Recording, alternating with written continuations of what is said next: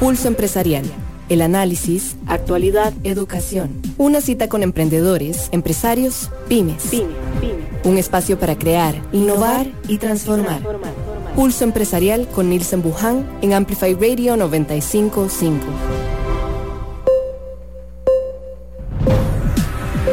Muy buenos días, un gusto estar acá con ustedes en Pulso Empresarial. Un día más, hoy viernes once de febrero. Eh, un gusto estar acá con ustedes. Mi nombre es Cristóbal Jiménez y los estaré acompañando en esta hora donde esperamos aprender, sumar herramientas y conocer un poquito más de algunos puntos importantes que nos permitan crecer como emprendedores, como líderes de empresas, como personas que estamos a cargo de algún departamento, alguna empresa. Todo nos sirve para poder mejorar en herramientas. El día de hoy, me gratifica saludarles, vamos a tener un programa cargadísimo de buena información, de análisis y sobre todo de elementos de importancia para usted, para la gente que trabaja con usted y para todos los que hoy quieren empezar ese camino de emprender, de soñar al lado de una empresa. Vamos a recordarles dónde nos pueden encontrar en redes sociales para que pueda también nutrirse de todo el contenido que todos los días Pulso Empresarial pone a disposición para ustedes. Seguinos en redes sociales, búscanos como Pulso Empresarial o en doble u doble u doble u punto pulso empresarial c r punto com. Les recuerdo también, pueden encontrarnos en Spotify, en nuestro podcast Tips para el Éxito. Pueden vernos los domingos a las cuatro de la tarde por Canal ocho, en Multimedios, en nuestro programa Pulso Empresarial en televisión, y también todos los días de lunes a viernes por Amplify Radio noventa y cinco punto cinco. y por nuestro Facebook Live de Pulso Empresarial. Hoy tengo un invitado muy especial. La verdad que hoy nos vamos a nutrir muchísimo de nuestro invitado, que es don Alfredo Fonseca, de Intercultura de Centroamérica, que a la distancia los saludo. ¿Cómo está, don Alfredo? Hola, buenos días, Christopher. Un gusto acompañarles esta mañana. Don Alfredo, el título que le pusimos a esta entrevista de verdad que pone sobre la mesa muchísimos puntos de discusión que sin lugar a dudas nos van a poner a nosotros eh, analizar elementos particulares. Para nadie es un secreto que desde el dos mil veinte, porque bueno, este, este tema de la pandemia ya se nos extendió un poquito, ¿verdad? Más de lo que teníamos pensado, y al día de hoy, en dos mil veintidós, pues cada vez más es necesario ponerlo bajo la lupa. Pero antes de eso, creo que es importante que le podamos contar a la gente qué es Intercultura de Centroamérica, por qué don Alfredo está hoy acá y, y cuál es ese camino que ustedes han recorrido para poder tener ese criterio que vamos a conversar hoy.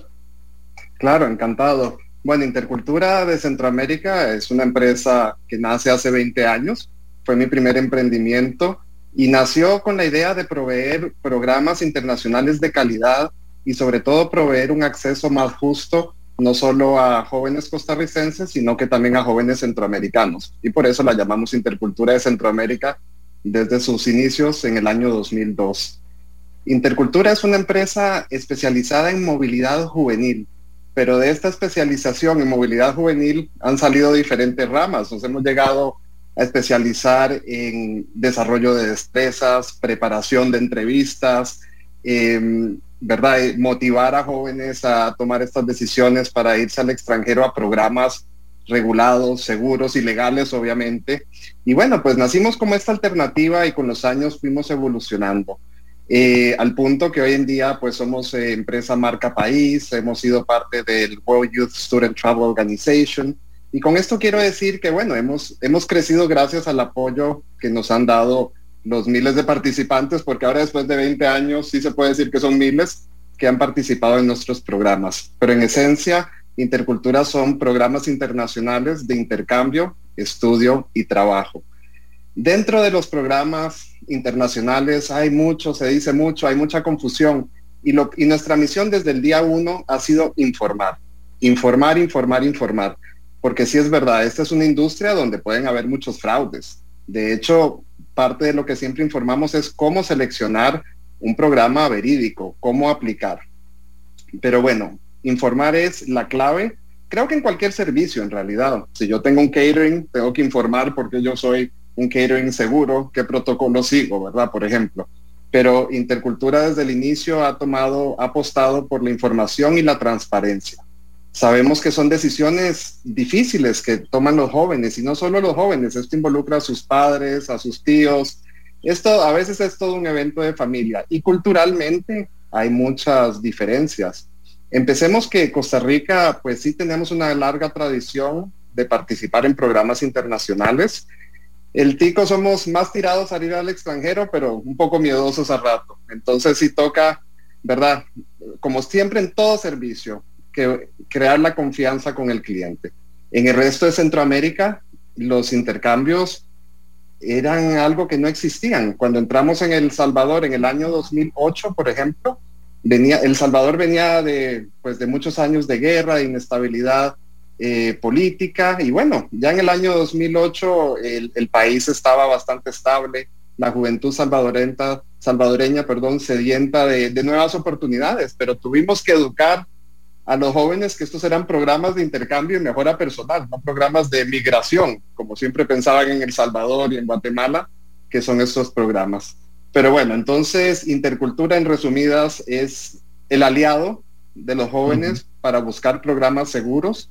Y cuando decimos jóvenes, cubrimos eh, pues edades desde los dieciséis años hasta los treinta y cinco años, así que cubrimos eh, jóvenes recién graduados del colegio, jóvenes universitarios y jóvenes profesionales. Así que eh, Intercultura maneja, digamos, eh, este, este canal para buscar cómo voy a mejorar mi currículum, cómo voy a crecer, ya sea que busco mi primera experiencia en el extranjero, quiero ir a mejorar mi inglés, necesito aprender francés, pero estamos muy enfocados en los intercambios laborales. Y eso es todo un tema, porque depende de la nacionalidad, está el acceso a qué países puedo viajar.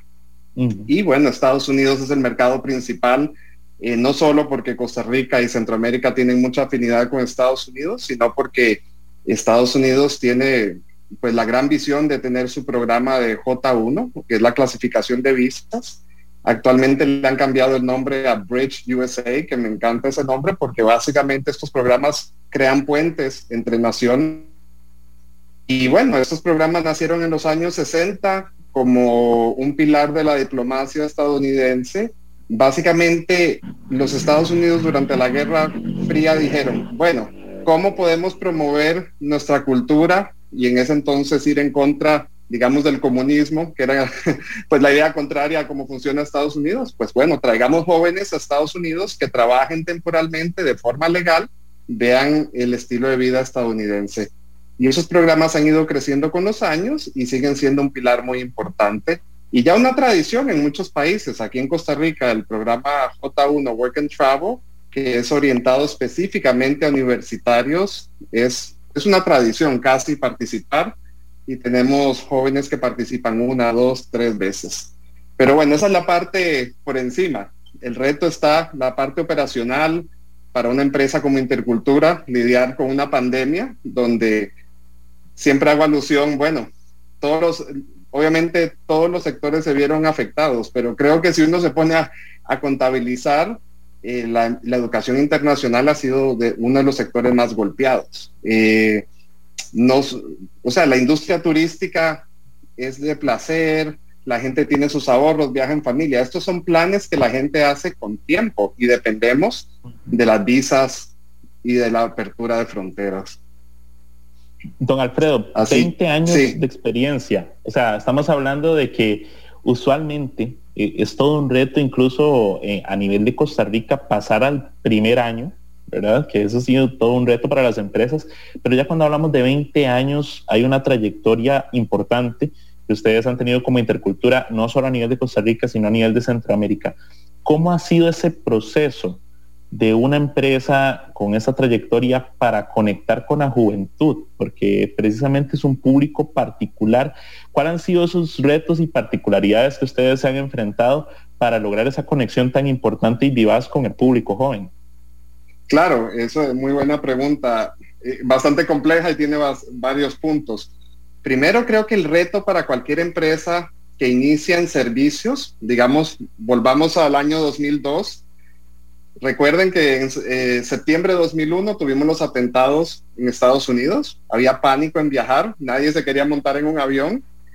Y Intercultura fue fundada en noviembre de dos mil uno. Salió la personería jurídica en el registro, lo recuerdo perfectamente, dos meses después. Y yo decía, estamos locos, estamos locos en abrir en una empresa, una empresa que va a promover exactamente intercambios a Estados Unidos y que de paso el punto de llegada es Nueva York, porque la orientación que se daba en el programa de Au Pair, que fue nuestro primer programa, era Nueva York. Pero bueno, cuando uno tiene una visión hay que, que seguir adelante, y dijimos, bueno, pues el mundo volverá a viajar, así como con la pandemia hemos dicho. Y bueno, el año dos mil dos fue de mucho reto, porque no solo era crearnos un nombre, sino que era lidiar, pues bueno, tener el ca- poco capital, no tener una estructura establecida y crearte un nombre. Cuando uno vende un producto, bueno, alguien te compra el producto y dice, ah, me encanta, y hace, no sé, puede escribir y decir, me encanta este producto, pero cuando es un servicio y sobre todo de programas, Eh, son plazos muy largos para lograr tener esta trayectoria. Así que digamos que el consejo número uno al emprender un servicio es ver maneras de aliarse y de darse a conocer, ¿verdad? Tener paciencia, porque los servicios duran. Y bueno, ¿cómo empezamos a crear esa conexión con los jóvenes eh, y con los clientes? Comunicación, comunicación, comunicación. Y creo que eso es algo que culturalmente en Centroamérica no pasaba en ese entonces. Había mucha barrera, ¿no? Si uno iba a un servicio, ya uno estaba predeterminado, ah, me van a tratar mal. ¿Y qué es lo que quiere el ser humano? Que te traten bien, sobre todo cuando uno va a invertir en educación. Así que empezamos simplemente a tener las vías de comunicación abiertas. El primer año, recuerdo, sacamos ocho participantes en todo el dos mil dos, pero eso fue un logro, porque esos ocho participantes nos trajeron cincuenta al año siguiente. Y bueno, que crear esa conexión fue simplemente estar en contacto. Ya la tecnología estaba avanzando, ya empezaba a existir Skype, todas estas herramientas, les dábamos seguimiento a nuestros participantes.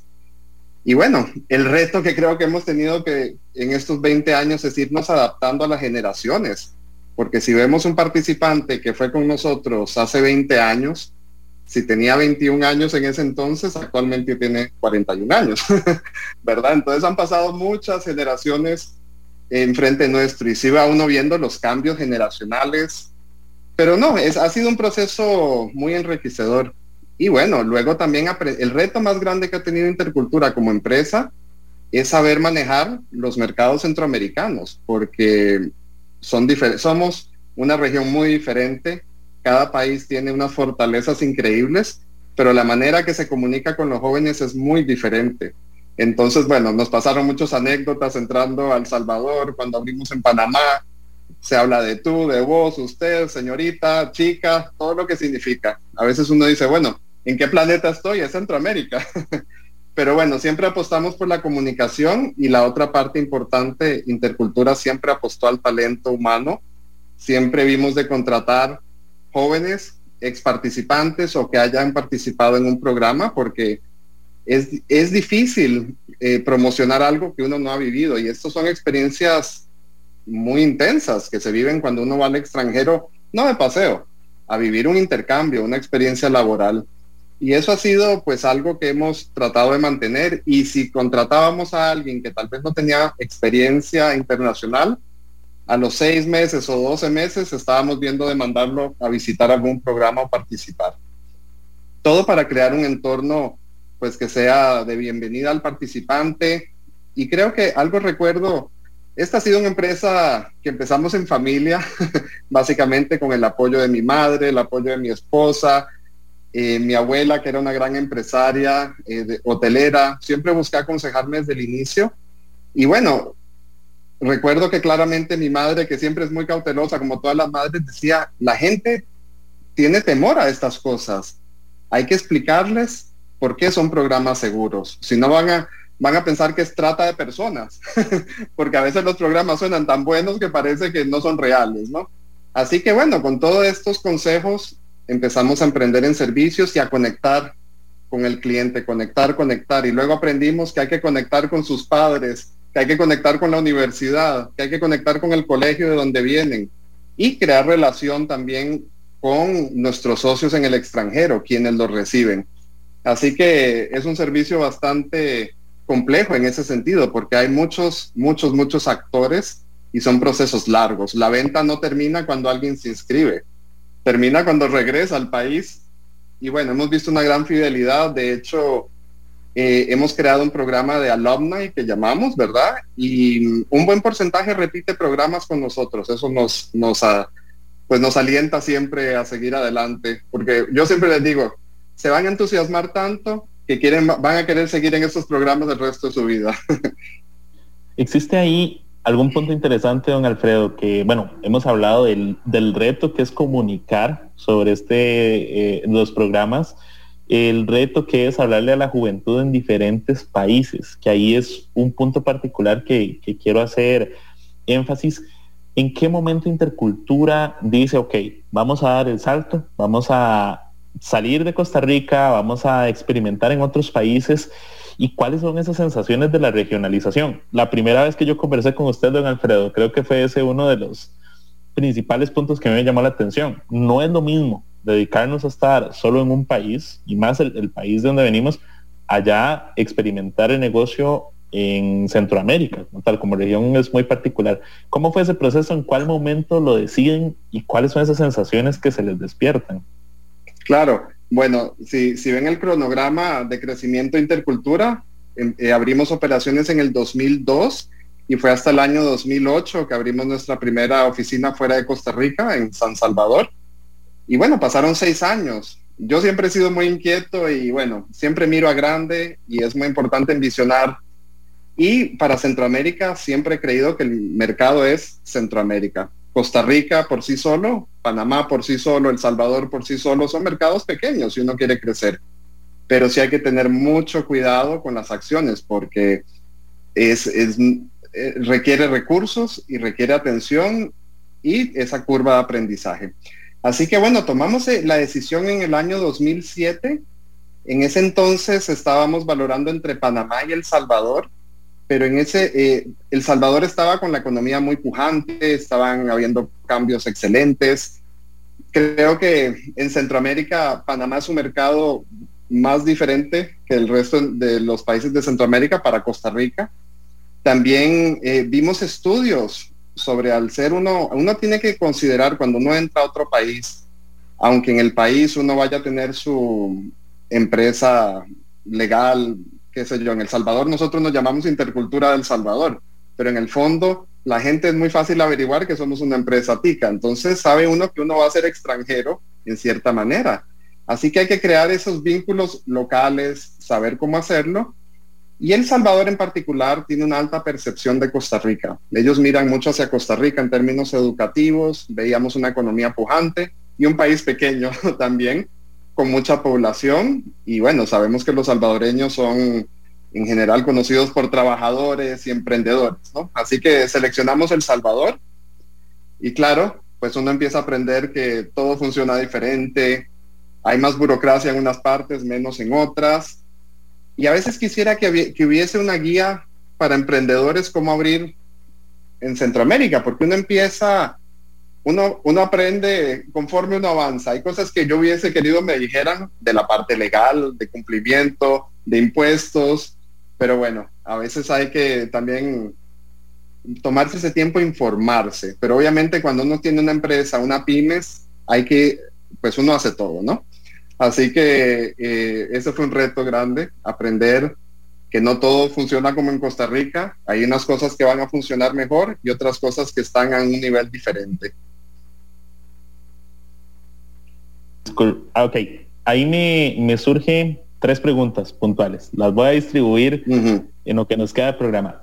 La primera, don Alfredo, que me salta ya a la vista y creo que es el, uno de los puntos centrales de esta entrevista, es la pandemia, al igual que le sucedió en el dos mil uno, al arranque de, del, del nacimiento de Intercultura como tal, ¿cuáles son esos retos que les han puesto a ustedes? Estamos viendo que, bueno, en el dos mil veinte fue una restricción casi que total a nivel mundial de salidas eh, a nivel aerop- aeroportuario, eh, muchas limitaciones a, para salir del país. Actualmente tenemos regulaciones particulares que creo yo que son un poco más factibles de sortear a la hora de salir del país, pero ¿cuál para la juventud en específico, que es su público meta, cómo ha puesto la pandemia en retos a Intercultura? Claro, es, nos puso en dos retos, o sea, febrero y marzo de dos mil veinte, nunca lo podremos olvidar. Durante ese periodo del año, tradicionalmente tenemos la mayoría de participantes fuera de Costa Rica, eh, sobre todo para el programa Work and Travel. Eh, teníamos estudiantes de Costa Rica y Panamá por todo Estados Unidos, trabajando en hoteles desde Alaska hasta Georgia, y empezamos a recibir mensajes. Eh, necesito regresar a casa, no sé cómo regresar, mi hotel cerró, no tengo dónde quedarme.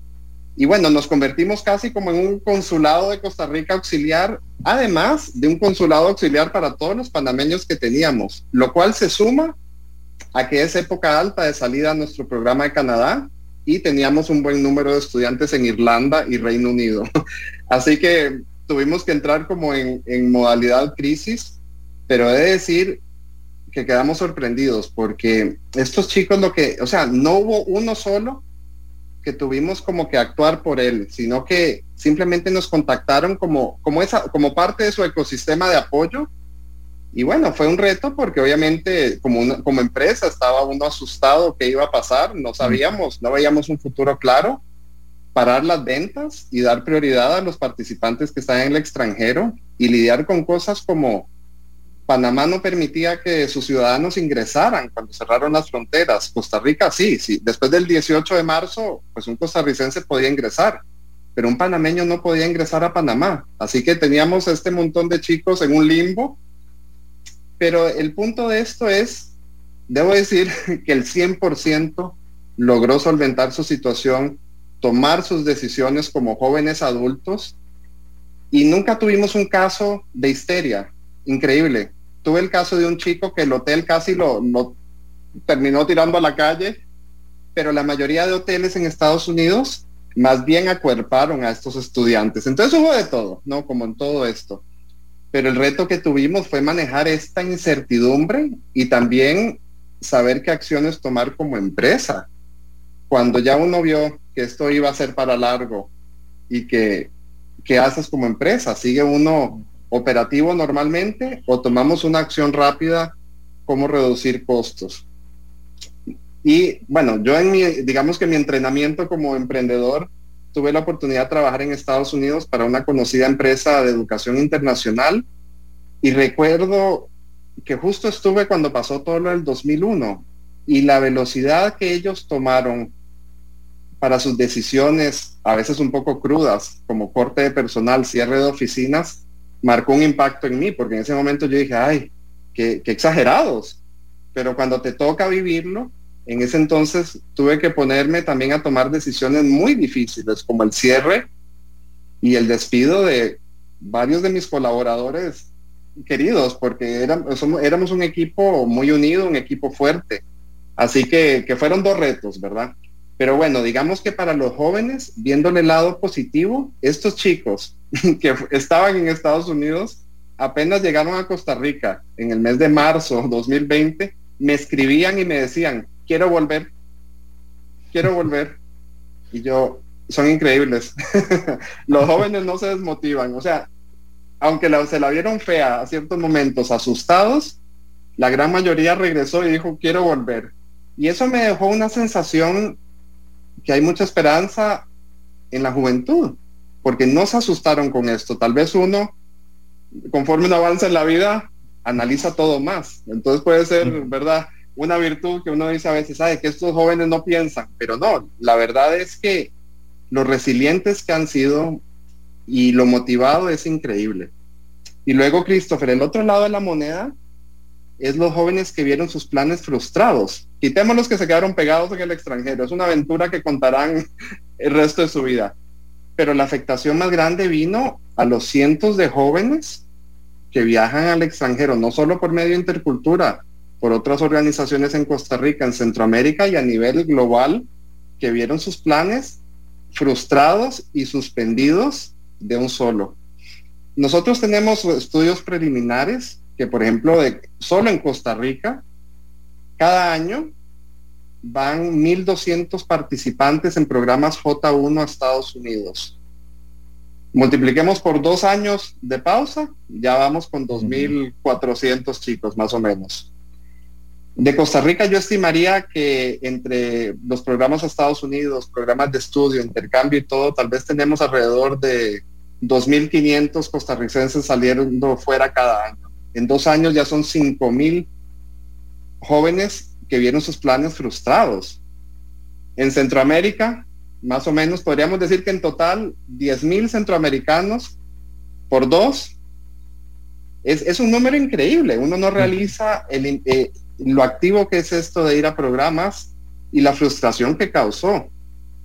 Y tuve la oportunidad de estar en contacto con todos estos chicos mucho. Obviamente íbamos por bloques, ¿no? En marzo dos mil veinte pensábamos que ya en agosto tú ibas a estar bien. Ya cuando llegamos a agosto dijimos, bueno, dos mil veintiuno. Llegamos al dos mil veintiuno y bueno, empezó a haber reactivación, pero en Costa Rica, por ejemplo, la embajada de Estados Unidos siguió cerrada. En Panamá se abrió, en El Salvador también, pero había, ¿verdad? Pues mensajes muy mixtos, pero en general, de nuevo, la resiliencia de estos chicos. Pero sí, tengo un sentir que un grupo de estudiantes se vio muy frustrado, un grupo de jóvenes en Costa Rica, en Centroamérica, en el mundo, pero ahora más bien eso los ha creado a ser eh, tal vez personas más empáticas, que es lo que siempre queremos cuando formamos líderes, ¿no? Y estos programas al final son de formación. ¿Por qué voy en un work and travel? Bueno, muy bonito ir a pasear a Estados Unidos, a Canadá, a mejorar mi inglés, pero al final es para crecer como persona. Y esta experiencia de tener que lidiar con esta incertidumbre y no saber cuándo voy a viajar y seguir adelante con mis planes, creo que tal vez en el momento causó frustración, pero en el fondo está creando líderes más empáticos y más pacientes. Porque hablando generacionalmente, sabemos que las nuevas generaciones quieren todo al momento, ¿verdad? Uh-huh. Y esto les ha enseñado a que, bueno, el mundo todavía corre en cierto ritmo. Entonces sí, ha habido... pero sí han habido casos tristes también, porque la, la otra, otro, otro lado de esta situación es la afectación económica, y sí la vemos. Tengo muchos jóvenes, no solo en Costa Rica, que tenían sus ahorros para viajar, ya tenían su programa inscrito en Inglaterra, en Francia, Estados Unidos, y las familias se han visto muy afectadas. He tenido casos tristes, tristes, que uno ve, sobre todo en el sector turismo en Costa Rica, cómo ha habido afectación. He visto casos de jóvenes que han tenido que dejar la universidad para ir a trabajar porque su papá se quedó sin trabajo, su mamá se quedó sin trabajo.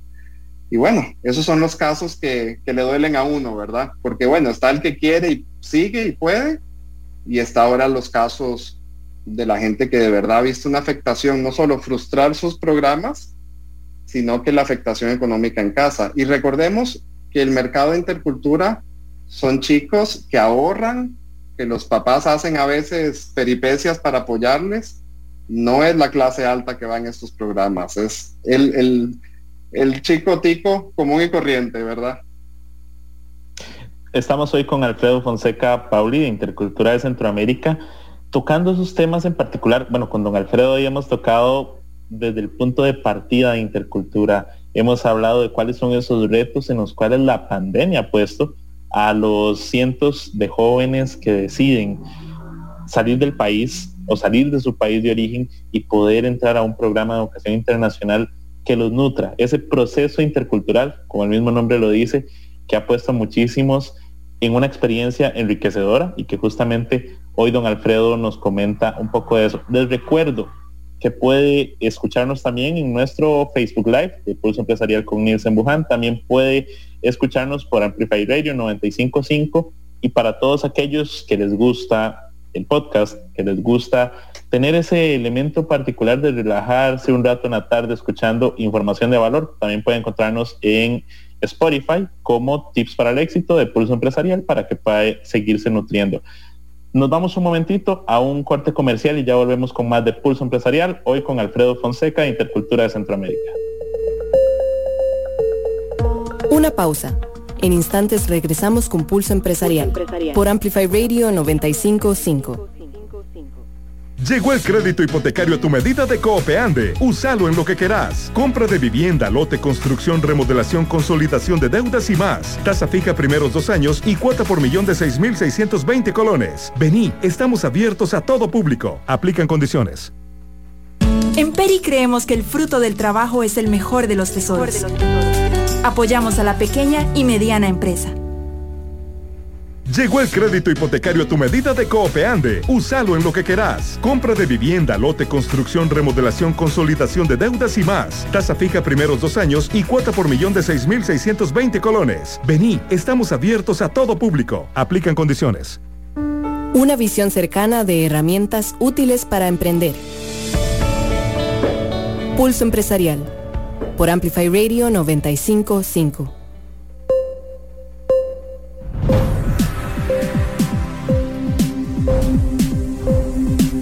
Volvemos acá a Pulso Empresarial con Nielsen Buján. Un gusto estar acá con ustedes. Les recuerdo a todas las personas que nos están eh, viendo por nuestro Facebook Live de Pulso Empresarial que nos pueden comentar, hacer sus preguntas para que hoy don Alfredo nos pueda responder esas dudas particulares para todos aquellos jóvenes que quieren tomar la oportunidad de estar en uno de estos programas y también, qué sé yo, poder despejarse también las dudas para tomar una decisión a futuro. Creo que es un proceso muy enriquecedor, muy lindo, que todos podemos aprovechar en este momento. Don Alfredo, ahorita tocábamos el tema de los retos en los cuales nos puso la pandemia para los jóvenes que ya estaban en los programas a la hora, bueno, en marzo del dos mil veinte, que fue cuando todo esto explotó y nos puso en cierta, voy a decirlo, en cierta incomodidad, ¿verdad? Para, para no ponernos tan fatalistas. En el momento en el cual ustedes hoy, once de febrero del dos mil veintidós, deciden seguir con Intercultura, ¿cuáles son esos puntos que ustedes dicen, ok, los jóvenes deberían aprovechar la oportunidad de a partir de este momento tener esta oportunidad en el mapa y ojalá salir del país en los próximos meses? ¿Por qué sí deberían hacerlo en este momento? Claro, claro. Bueno, primero quisiera como, como comentarte que obviamente en una empresa que fue tan afectada por la situación, si hubieron momentos que valoramos cesar operaciones, eso creo que toda empresa vivió ese ciclo. Y puedo decir claramente que lo que nos mantuvo motivados a, a seguir adelante, porque Intercultura nunca se fue, fueron nuestros participantes y clientes. Habían estudiantes fantásticos que no solo yo les daba motivación, sino que nos daban motivación a nosotros. En, en un fenómeno muy interesante, por decir, ¿verdad? Empresa-cliente. Y habían varios que me decían, no, tienen que seguir adelante. Necesitamos Intercultura, necesitamos programas de este tipo. Y bueno, pues esta motivación y esta, por decir, eh, apoyo de nuestros clientes y futuros clientes, incluso algunos ni siquiera ya está, estaban inscritos, nos motivó. Y bueno, ¿por qué deben inscribirse en un programa? Es porque estos programas son de crecimiento personal. Y ahora más que nunca, creo que el momento es ahora. Hemos aprendido, ¿verdad? Como que ya lo de planear tan adelante, el mundo se ha vuelto extraño. La historia yo creo que es cíclica un poco, ¿verdad? Ahora vemos que, que se están queriendo desarrollar conflictos eh, entre Rusia y Europa, cosas que, bueno, la historia ha vivido en el pasado y esperamos que no lleguen a más. Pero bueno, creo que los jóvenes tienen que tomar las oportunidades cuando se presentan. Pero creo que lo más fundamental, dos puntos. Más que el momento es ahora, sino lo competitivo que es el mercado laboral, lo necesario que es contar con un inglés no bueno, no excelente, sino que casi nativo, lo cual solo se puede lograr en un programa en el extranjero, y también para crecer como persona. O sea, estos programas cambian la vida. O sea, sea la primera vez en un avión, o sea, que yo he viajado mucho, pero nunca he trabajado en el extranjero, estos programas me van a cambiar. Y si vemos, las empresas cada vez buscan más líderes empáticos, que decíamos, líderes que entiendan cómo funciona el mundo, cómo, cómo crear estos vínculos. Así que estos programas son estas herramientas. La semana pasada salió un, un participante que había suspendido sus planes casualmente en el dos mil veinte, ha ahorrado toda su vida para ir a estos programas, pero determinado a ir. Habla poco inglés, es de un origen sencillo, y ahorró para irse seis meses a nuestro programa de idiomas en Inglaterra. Viajó la semana pasada, su primera vez en avión, con una ruta San José, México, Frankfurt, Manchester. Me pasaba mandando fotos de lo impresionado que estaba con todo, y bueno, los retos que no entendía cuando le hablaban en Alemania, estas cosas que uno dice, ya este, esta persona cambió. Y bueno, es, es un caso, a mí me encanta porque es una persona muy esforzada, y esos son los participantes que nos encantan. Ese chico va a regresar y creo que va a ser un futuro gerente o va a ser un futuro em- empresario.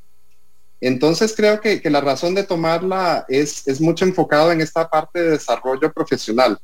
Y otra cosa muy importante cuando hablamos de programas de intercambio laboral: Estados Unidos, Canadá, Australia, Nueva Zelanda, todos tienen necesidad urgente de que lleguen estos jóvenes en programas, porque recuerden que no solo han llegado, no solo dejaron de llegar los chicos, sino que todos los miles de estudiantes que llegan a cubrir estas plazas temporales, porque en el fondo estos países destino abren estos programas para suplir sus necesidades laborales.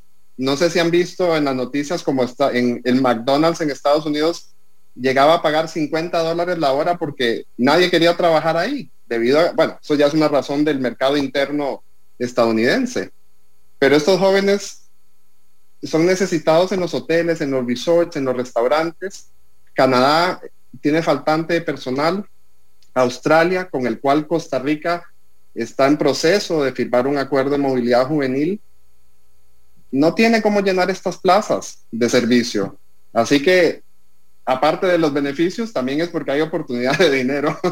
Obviamente siempre respetando el marco legal de cada programa, porque estos programas son temporales y son para ir y para regresar, no son programas de emigrar, ¿verdad? Eso es importante saberlo. Es diferente que un país como Canadá o Australia ofrece ciertas rutas para poder eventualmente emigrar, pero nunca hay que ir a un programa de intercambio laboral pensando que me voy a quedar, porque los devuelven rápido.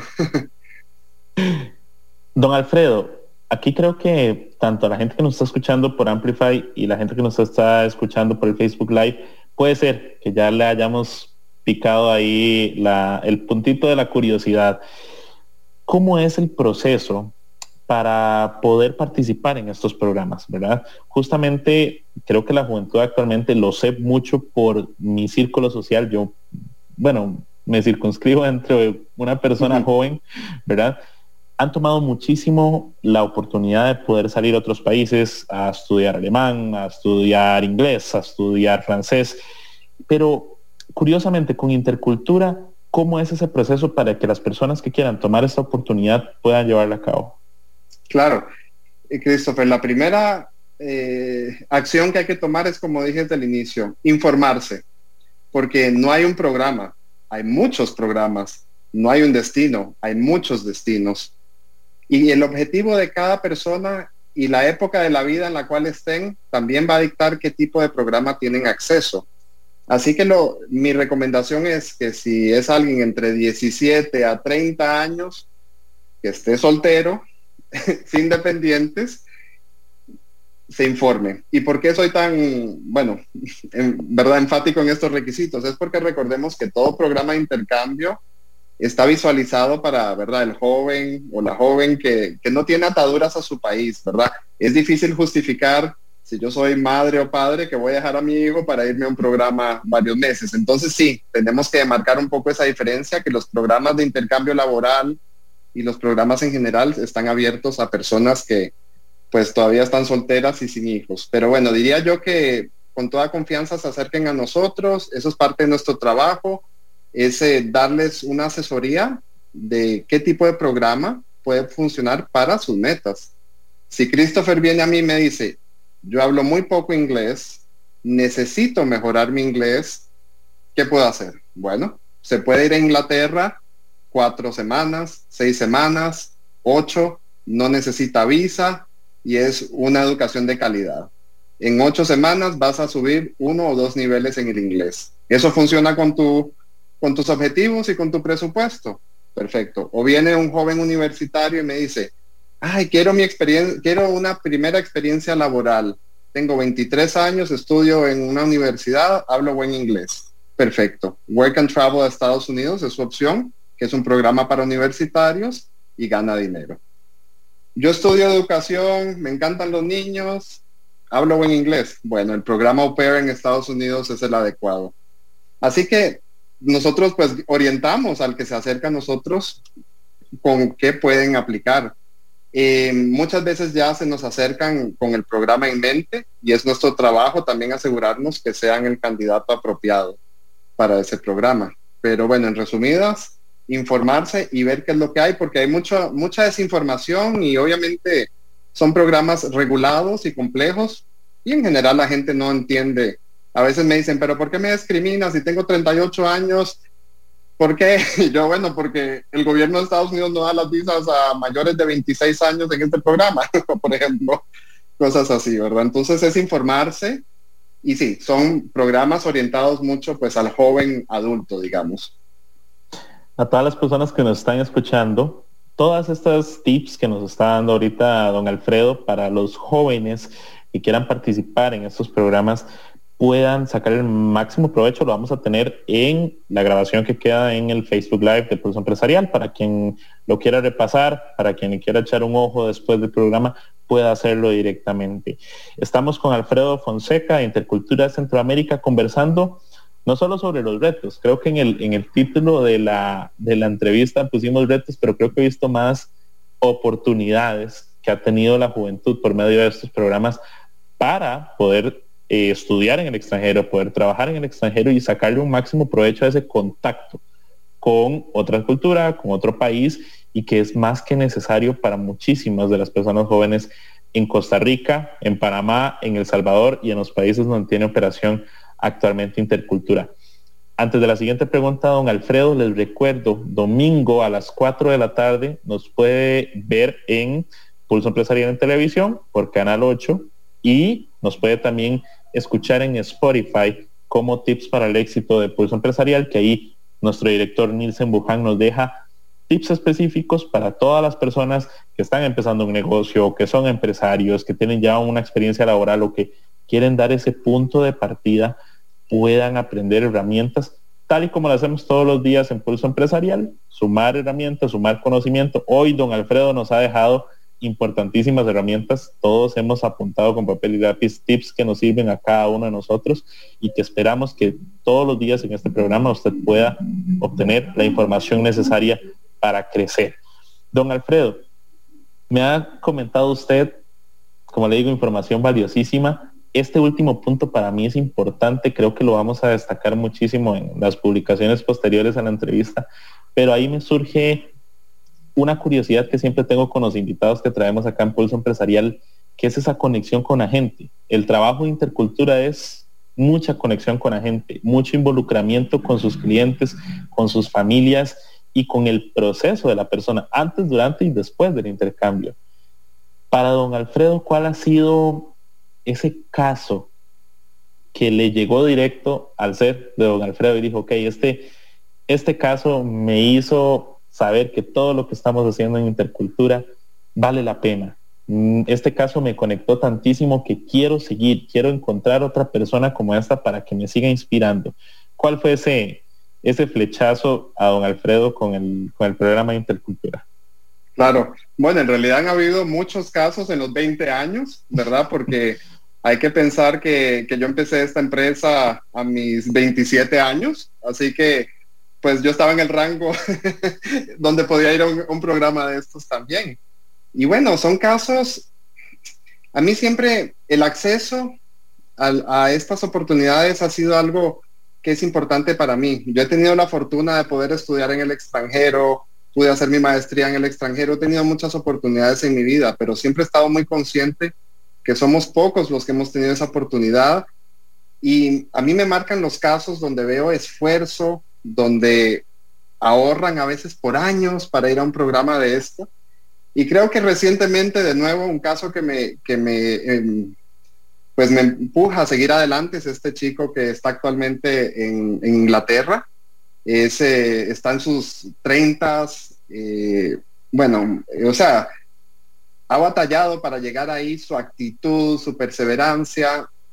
Él, él sumamente sencillo, no, no sabía ni lo que era un tiquete electrónico, y cuando uno ve como ya en dos semanas cuando me escribes otro y ver las fotos de él paseando en Inglaterra y lo que va a hacer a su regreso, esos son los casos que me motivan. Y durante los años de Intercultura, pues sí, tenemos todo tipo de clientes, ¿verdad? Pero los casos que me marcan son estos, donde hay mucho esfuerzo para ir, porque yo busco siempre que sean excelentes embajadores de Costa Rica, excelentes embajadores de Panamá. Yo sé que están pagando por un servicio, pero al mismo tiempo ver ese esfuerzo y donde te escriben, ¿verdad? O sea, ahora mismo, hace poco me escribió esta mañana un participante de los pocos que pudo viajar en el Work and Travel, eh, tramitó su visa en Nicaragua, bueno, todo en historia solo para sacar la visa, y está actualmente en Colorado, y me escribe en un entusiasmo, en un positivismo, a pesar que ha tenido muchos problemas,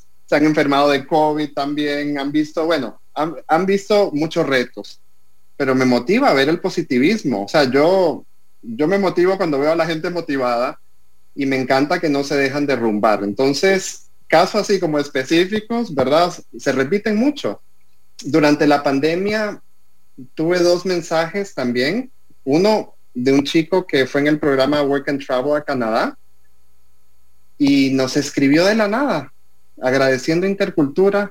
Él, él fue a Canadá, encontró su pareja, se casó, vive feliz en Quebec, y dijo que todo fue gracias al programa nuestro. Y bueno, cosas que uno no sabía que uno había marcado ese hincapié en la vida de alguien. El año pasado, cuando tuvimos que notificar a nuestros participantes de Work and Travel que no iba a haber temporada, en realidad, bueno, creo que si yo hubiera sido yo en esa época me pongo fúrico, pero todo el mundo reaccionó muy ecuánime, es decir... Pero en particular un chico me mandó un mensaje por WhatsApp diciendo: gracias por su profesionalismo, nos vemos el año entrante. Y yo dije, ¿qué profesionalismo? Si al final es nuestro trabajo. Pero bueno, son esos mensajes que mandan, que te motivan, y eso es lo, lo simpático de, de nuestra empresa e industria, es el contacto tan cercano que hace uno con cada cliente. Pero sí, es mucho trabajo, son muchas horas de trabajo para dar ese seguimiento. Pero bueno, estar en contacto es lo que nos, nos motiva a seguir adelante. Entramos a la recta final de este programa de hoy, que en lo personal creo que si pudiéramos extendernos para poder traer acá al programa todas esas experiencias que ha tenido don Alfredo y su equipo de Intercultura en veinte años de trayectoria en contacto con la gente, bueno, no nos alcanza el día más bien para, para poder traerlos acá y enriquecernos. Los invitamos de verdad a que puedan seguir esta entrevista. Va a quedar en el Facebook Live de Pulso Empresarial para que la puedan repasar, para que la puedan compartir, y sobre todo para que aquellos que después de esta entrevista, tanto que nos están escuchando por Amplify Radio noventa y cinco punto cinco, por el Facebook Live, puedan tener ese chance, esa oportunidad de informarse, como lo dice bien don Alfredo, que ese es el paso fundamental, y que puedan también llevar a cabo esos sueños. Quien quita un quite, como dicen popularmente, y ustedes puedan ser parte de esos cientos de jóvenes que toman estas oportunidades, aprenden en el extranjero y se enriquecen, cambian, como bien lo decía don Alfredo, es un cambio en su vida a positivo. Vamos a ir a una sección que me gusta muchísimo del programa, lo vamos a introducir en este momento, vamos a abrir Taller del Maestro. El Taller del Maestro, Pulso Empresarial. Pulso Empresarial. Don Alfredo, le cedo a usted el espacio. En Taller del Maestro nos gusta que usted pueda darle esas herramientas a la gente que usted ha aprendido durante estos veinte años para que tomen esa sabia decisión, ese momento, ese impulso que tal vez necesitan en este momento, esas herramientas que don Alfredo tiene para la gente que nos está ahorita escuchando en Pulso Empresarial. Adelante. Claro. Gracias, Christopher. Bueno, lo primero es que al momento de tomar una decisión de emprender o si seguir adelante, hay que analizar si uno, ¿verdad?, pues la pasión que uno tenga, lo que uno hace, porque sí es verdad, un, un emprendedor no debe montar un negocio porque le gusta algo, sino porque al final hay que hacer un análisis objetivo de que haya mercado, y un negocio tiene que ser rentable. Por más que a mí me guste algo, si no es rentable, no la voy a pasar muy bien. Entonces, encontrar ese balance entre mi pasión y la rentabilidad de esa pasión. Y luego, si hablamos de servicios, pues de nuevo, tener muy claro que la batalla es dura al inicio en crear esta trayectoria y formar un plan, cómo voy a crear esa trayectoria. Y una buena manera de hacerlo en la época temprana de una empresa de servicios es asociarse, en meterse a asociaciones locales. No sé, si yo soy un catering, tal vez buscar una asociación de calidad local eh, buscar acreditaciones internacionales, tomar certificaciones, uno mismo crearse esa trayectoria. Con Intercultura tuvimos el reto, que esta no es una industria regulada en Costa Rica, por dicha, porque ya me podría imaginar, pero nosotros no teníamos nada que nos avalaba. Siempre nos han dicho, ah, ¿qué es esto? ¿Cómo yo sé que esto no es un fraude? Así que buscamos las acreditaciones en el extranjero y nos unimos a asociaciones en el extranjero hasta que llegó Esencial Costa Rica. Así que ese es otro punto importante, validarse y, bueno, ser muy serio y comprometido, sobre todo en los servicios, saber que un servicio no tiene principio ni fin. Y algo fundamental, la clave, y creo que eso fue lo que siempre mantuvo Intercultura fuerte, el talento humano. Uno, como cabeza, no puede hacer todo, no puede crecer todo solo, y siempre en Intercultura, pues, invertí mucho en traer buenas personas a bordo, gente joven, motivada, gente menos joven, y crear ese, ese, esa sensación de equipo y de responsabilidad. Yo siempre les dije al que contraté en Intercultura, mira, aquí no hay... Esto no es Procter and Gamble ni ninguna empresa así. Aquí no hay manual, no hay entrenamiento. Aquí lo tiramos al agua, orientado y apoyado, pero vas a ir creciendo durante el primer año con las experiencias. Y tome usted el control de su posición, tome sus decisiones y se pueden hacer errores. Así que hay que, hay que dejar que la gente maniobre, que sea independiente, obviamente en los lineamientos de la empresa, tampoco que le traigan a uno la empresa abajo. Y esa, esa inversión que hicimos siempre en talento humano, pues cuando vino esta crisis, de verdad que el staff, pues bueno, si hablamos de, de cosas que me han tocado en mi carrera, fue el personal, y bueno, aquí los menciono, Surma Sánchez, Rosmeri Solano, Tatiana López y Franklin Ruiz del... Franklin y Tatiana en mi oficina de El Salvador, eh, Zulma y Rosmeri de Costa Rica, fueron un bastión, incondicionalmente apoyaron Intercultura hasta el final, o sea, hasta el final de, de las decisiones que tuvimos que tomar. Y eso fue donde vi la, dije, increíble que se lograra formar este, este equipo. Y siempre fue así, siempre, creo que el consejo que doy siempre a alguien que maneja una pymes es crear equipo. Y no tener temor de conversar con la gente. Obviamente uno como líder tiene que ser proactivo y positivo, pero es bueno que tu equipo sepa los retos que tiene la empresa en ciertos momentos. Así que talento humano número uno. Estamos hoy con don Alfredo Fonseca.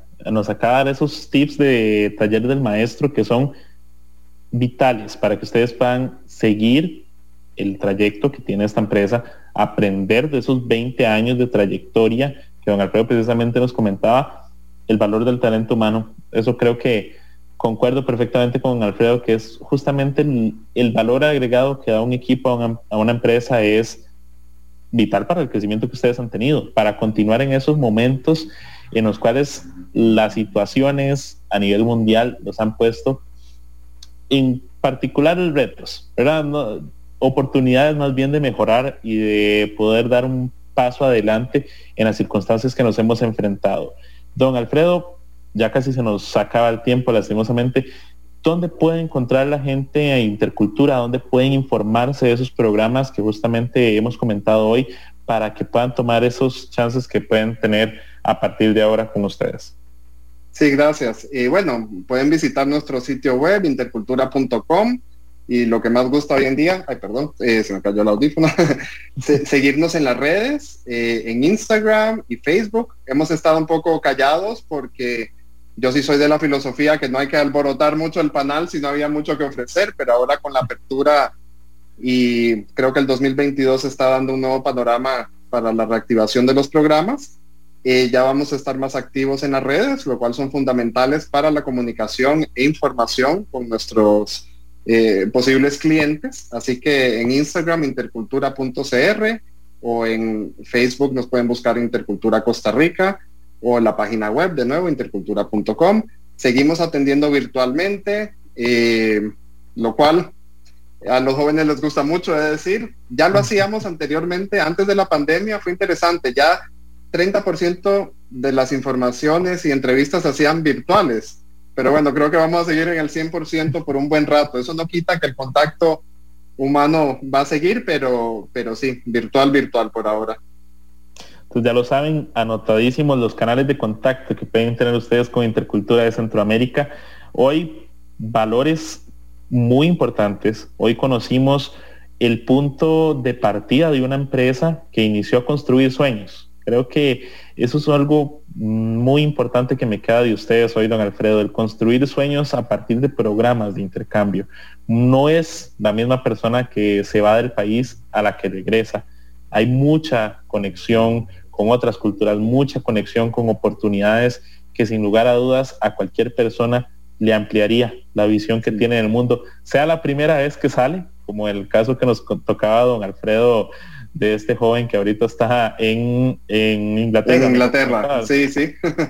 Exacto, y el de muchos otros jóvenes que creo que van tanto a salir en los próximos meses como los que desde hace veinte años tienen el contacto con Intercultura. Sí. Hay algo, eh, algo Ajá. perdón, importante, cuando nos unimos a Esencial Costa Rica, que hay que llenar formularios y, y me había una pregunta que decía, producto o servicio que exporta.